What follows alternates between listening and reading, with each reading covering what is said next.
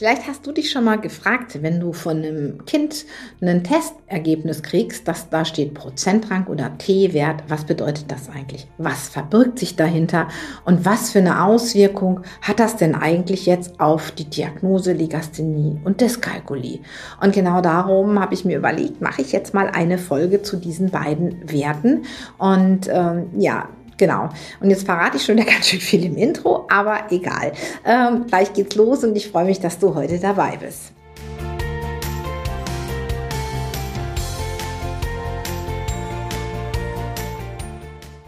Ja, hallo und herzlich willkommen zu einer neuen Folge von Legatalk.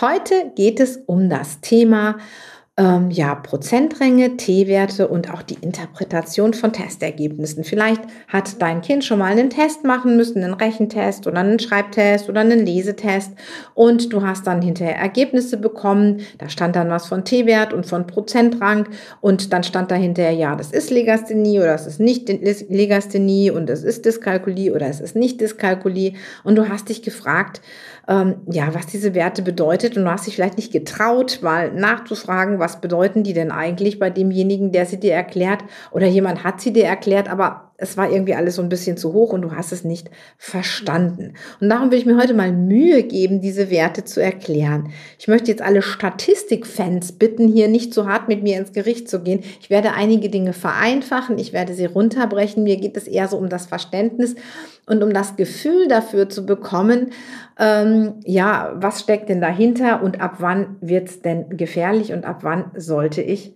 handeln. Genau. Und jetzt lesen wir ein, legen wir einfach mal los. Erstmal müssen wir wissen, es gibt unterschiedliche Tests. Also zunächst muss ich mal wissen, was soll ein Test denn überhaupt testen?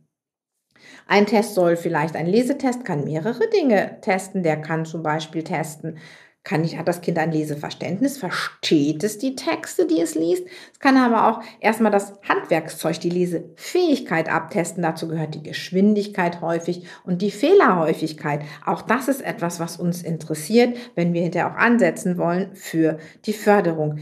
Bei der Rechtschreibung ist es relativ klar. Da will ich natürlich wissen, wie ist die Fehleranzahl, vielleicht auch noch, wie verteilen sich die Fehler und wie ist natürlich das Kind eben im Vergleich zu seinen Altersgenossen oder im Vergleich zu seinem, seiner Jahrgangsstufe, seiner Klassenstufe. Das muss man auch bei der Interpretation noch berücksichtigen. Beim Rechnen ist das das Gleiche. Ich muss halt gucken, teste ich die Basisfähigkeiten ab oder teste ich die Grundrechenarten ab oder habe ich einen kombinierten Test. Also das erstmal nur mal zu diesen Tests. Ich muss natürlich, wenn ich als Tester einen Test mache, überlegen, was will ich denn überhaupt wissen und dementsprechend einen passenden Test aussuchen.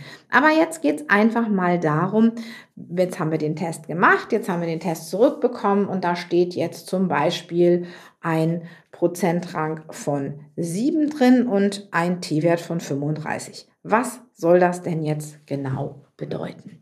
Und da gehen wir jetzt ein bisschen rein. Ich möchte erst die beiden Werte erklären, PR-Wert, äh, Prozentrang und T-Wert. Und wenn ich das gemacht habe, dann würde ich euch erklären, bei welchen Ergebnissen ihr hellhörig werden müsst oder bei welchen Ergebnissen ihr noch ganz gechillt bleiben könnt, sag ich mal.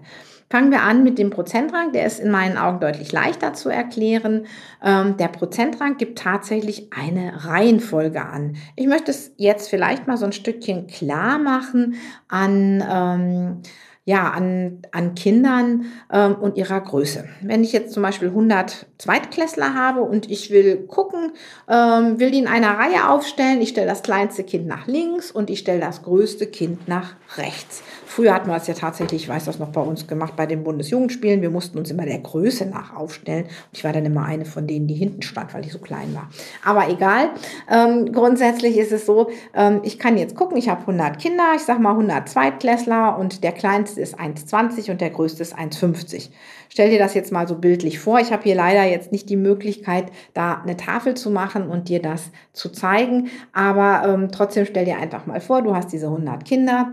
Und dann ist es so, dass in der Mitte wirst du sehen, dass da mehr Kinder ähm, relativ gleich groß aussehen. Ich sag mal, die Mitte ist jetzt vielleicht bei 1,35 Meter und bei 1,35 Meter, dann ist das, ist, das ist die, die mittlere Größe, dann ist 1,35 1, 1,35 2, 1,35 6. Das heißt also, um diesen Punkt sammeln sich viele Kinder. Das ist einfach so die, der Mittelwert, der da, ähm, der da rauskommt. Und viele Kinder sind eben einfach in, um diesen Wert verteilt. Und wenn du an den Rand gehst, da hast du vielleicht ein Kind mit 1,20 und dann 1,24, 1,26 und auf der anderen Seite 1,50, 1,48, 1,45. Also da dünnt sich das so ein bisschen aus. Das haben wir eigentlich immer. Und das hat auch etwas zu tun. Das ist eine sogenannte Gaußsche Normalverteilung. Da sage ich gleich noch ein Stückchen zu. Jetzt überlegen wir erstmal, okay, ich habe jetzt die Kinder links stehen dann steht jetzt ein Kind auf Platz 7.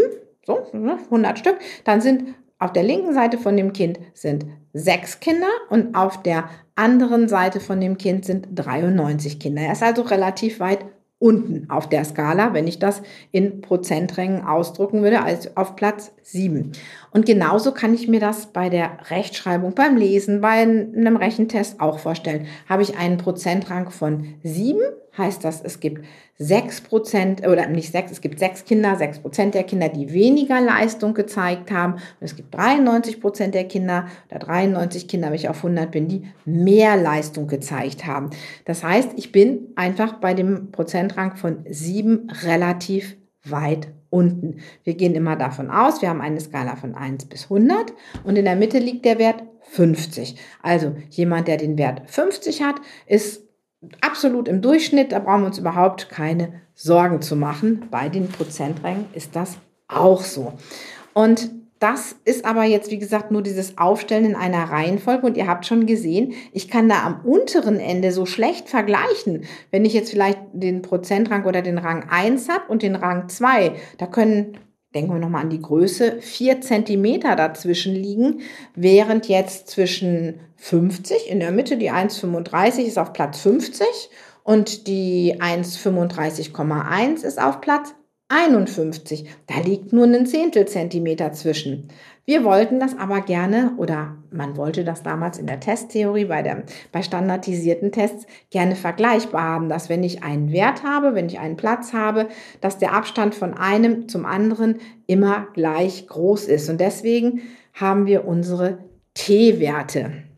Die T-Werte ne-, werden normiert. Es ist eine sehr komplexe Formel, die möchte ich jetzt hier gar nicht aufführen. Ich könnte sie auch nicht anwenden. Man kann sie auch nicht mit dem Taschenrechner ausrechnen. Dazu bräuchte man gewisse Tabellen. Und dieser T-Wert, der ist, ähm, ja, der ist einfach ein Wert, der es so, so gut vergleichbar machen kann. Wenn ich jetzt in unterschiedlichen Tests unterschiedliche Werte habe, kann ich das durch den T-Wert sehr schön vergleichbar machen. Und eine T-Wertskala, die hat auch einen Mittelwert und der ist auch 50. Das ist erstmal wichtig zu wissen. Auch die T, na, also der Mittelwert bei unseren T-Werten ist 50. Ganz wichtig zu wissen. Wir haben jetzt aber einen Durchschnittswert oder wo sich die meisten Kinder befinden. Die befinden sich nämlich zwischen T40 und T60. Das heißt, wenn wir Testungen machen, befinden sich dort in diesem Raum zwischen diesen 20 T-Werten, zwischen T40 und T60, die meisten Kinder. Um genau zu sein, sollten das 68 Prozent der Kinder sein, die sich in dieser Mitte beschäftigen, äh, be befinden. Das heißt aber zwischen 40 und 60 ist auch schon eine verdammt große Spanne. Ein Kind mit 60 ist ja schon 10 Punkte über dem Durchschnitt, während ein Kind mit 40 schon 10 Punkte unter dem Durchschnitt ist. Trotzdem können wir sagen, 68 Prozent der Kinder sind in diesem ja, in diesem Spektrum, da komme ich jetzt auch nochmal auf diese Glockenkurve oder die Gaußsche Normalverteilungskurve zu sprechen. Das war ein deutscher Mathematiker, der Karl Friedrich Gauss, der dieses Gebilde eben gemacht hat. Und der hat, der hast du vielleicht schon mal gesehen, das ist eine Kurve, die, die ganz langsam angeht, dann steigt sie oben hoch und dann geht sie auf der anderen Seite genauso wieder runter. Also die ist ganz symmetrisch, die Kurve. Und in der Mitte liegt immer der Mittelwert einer Skala, bei uns der T-Wert T50. Und dann kann ich sagen, links davon 34 Prozent und rechts davon 34 Prozent bilden den Durchschnitt. Den, und das ist zwischen T40 und T60. Dann gehe ich von T40, weil uns interessieren jetzt mal die Kinder, die schlechter sind, die in Richtung Legasthenie und Dyskalkulie gehen. Dann nehme ich die Werte von T40 bis T30, wieder 10 T-Werte. Da befinden sich nur noch 13,5 Prozent der Kinder. Und wenn ich dann weitergehe von T30 zu T20 habe ich nur noch 2,35 Prozent der Kinder. Das sind die, die am ganz unteren Ende ist, sind. Und dann können wir uns vorstellen, wenn wir so ein Koordinatensystem haben, wo wir die 50 haben und eben ähm, auch die 20. Und wenn ich dann gucke, wie viele Kinder jeweils sind, dass sich so eine Glocke ergibt, weil in der Mitte viel, viel mehr Kinder sind und außen an den Rändern befinden sich weniger Kinder. Das heißt, die Leistung konzentriert sich um einen Mittelwert. So, mehr möchte ich zu diesem Wert jetzt gar nicht sagen, sondern eher mal dahin gucken, was bedeutet denn dieser Wert. Wir haben jetzt gerade gesagt, zwischen T40 und T60 haben wir eine, das ist noch Standard, das ist normal. Kinder unter T40 sind unterdurchschnittlich, aber noch nicht unbedingt so, dass sie eine Diagnose im Bereich Legasthenie oder Dyskalkulie bekommen. Dieser Bereich fängt, wenn wir nach der reinen Lehre gehen, erst bei T35 und schlechter an und trifft somit nur 7% der Kinder circa. Alle anderen fallen nicht unter eine ja, unter eine Legasthenie oder Dyskalkulie, die in dem Sinne eine Diagnose bekommen und dementsprechend die Möglichkeit hätten, auch vielleicht über das Jugendamt gefördert zu werden oder an Nachteilsausgleich oder solchen Dingen von so etwas zu profitieren. Also, und das ist, denke ich, ganz, ganz wichtig, dass wir wissen, nur weil ein Kind jetzt zwischen diesem T-Wert 40 und T-Wert 35 abgeschnitten hat und deswegen keine Diagnose in einem Gutachten bekommt, heißt das nicht, dass das Kind keine Hilfe braucht. Im Gegenteil, genau dieses Kind hat es nämlich auch noch sehr, sehr schwer. Es ist unterdurchschnittlich und wir müssten einfach herkommen und viel genauer hingucken und auch diese Kinder natürlich unterstützen.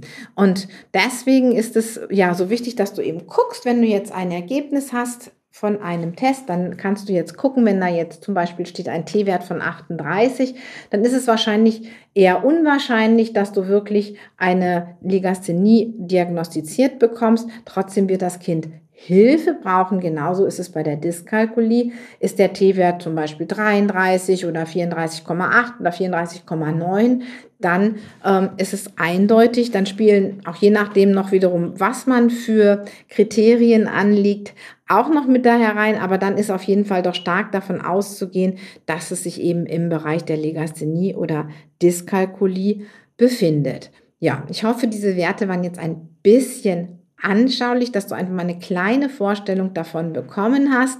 Ähm, und du musst dir aber auch vorstellen, wenn wir sagen, okay, bis T40 geht jetzt der Durchschnittsbereich, dann heißt das nicht, dass Kinder mit einem T-Wert von 41 oder 42 oder 43 nun schon wirklich super gut sind. Auch die brauchen in der Regel noch ein bisschen mehr Übung und Unterstützung. Genau. Und wenn wir jetzt diese Testergebnisse haben, dann gibt es natürlich noch zusätzliche Tests, dann wird vielleicht noch die Aufmerksamkeit getestet, die Intelligenz und ähm, all das wird zusammengefasst natürlich, um eine Diagnose zu erstellen. Und von daher gesehen sind diese Werte natürlich immer nur Anhaltspunkte und sie sind ja auch nur Momentaufnahmen. Vielleicht hat ein Kind gerade einen schlechten Tag gehabt, vielleicht hat es einen besonders guten Tag gehabt. Von daher gesehen dürfen wir auch nicht zu viel da hinein interpretieren. Trotzdem ist es einfach mal wichtig zu wissen, die Prozentränge sagen aus, äh, an welchem Platz ein Kind steht, wenn wir sie alle in eine Reihe stellen würden.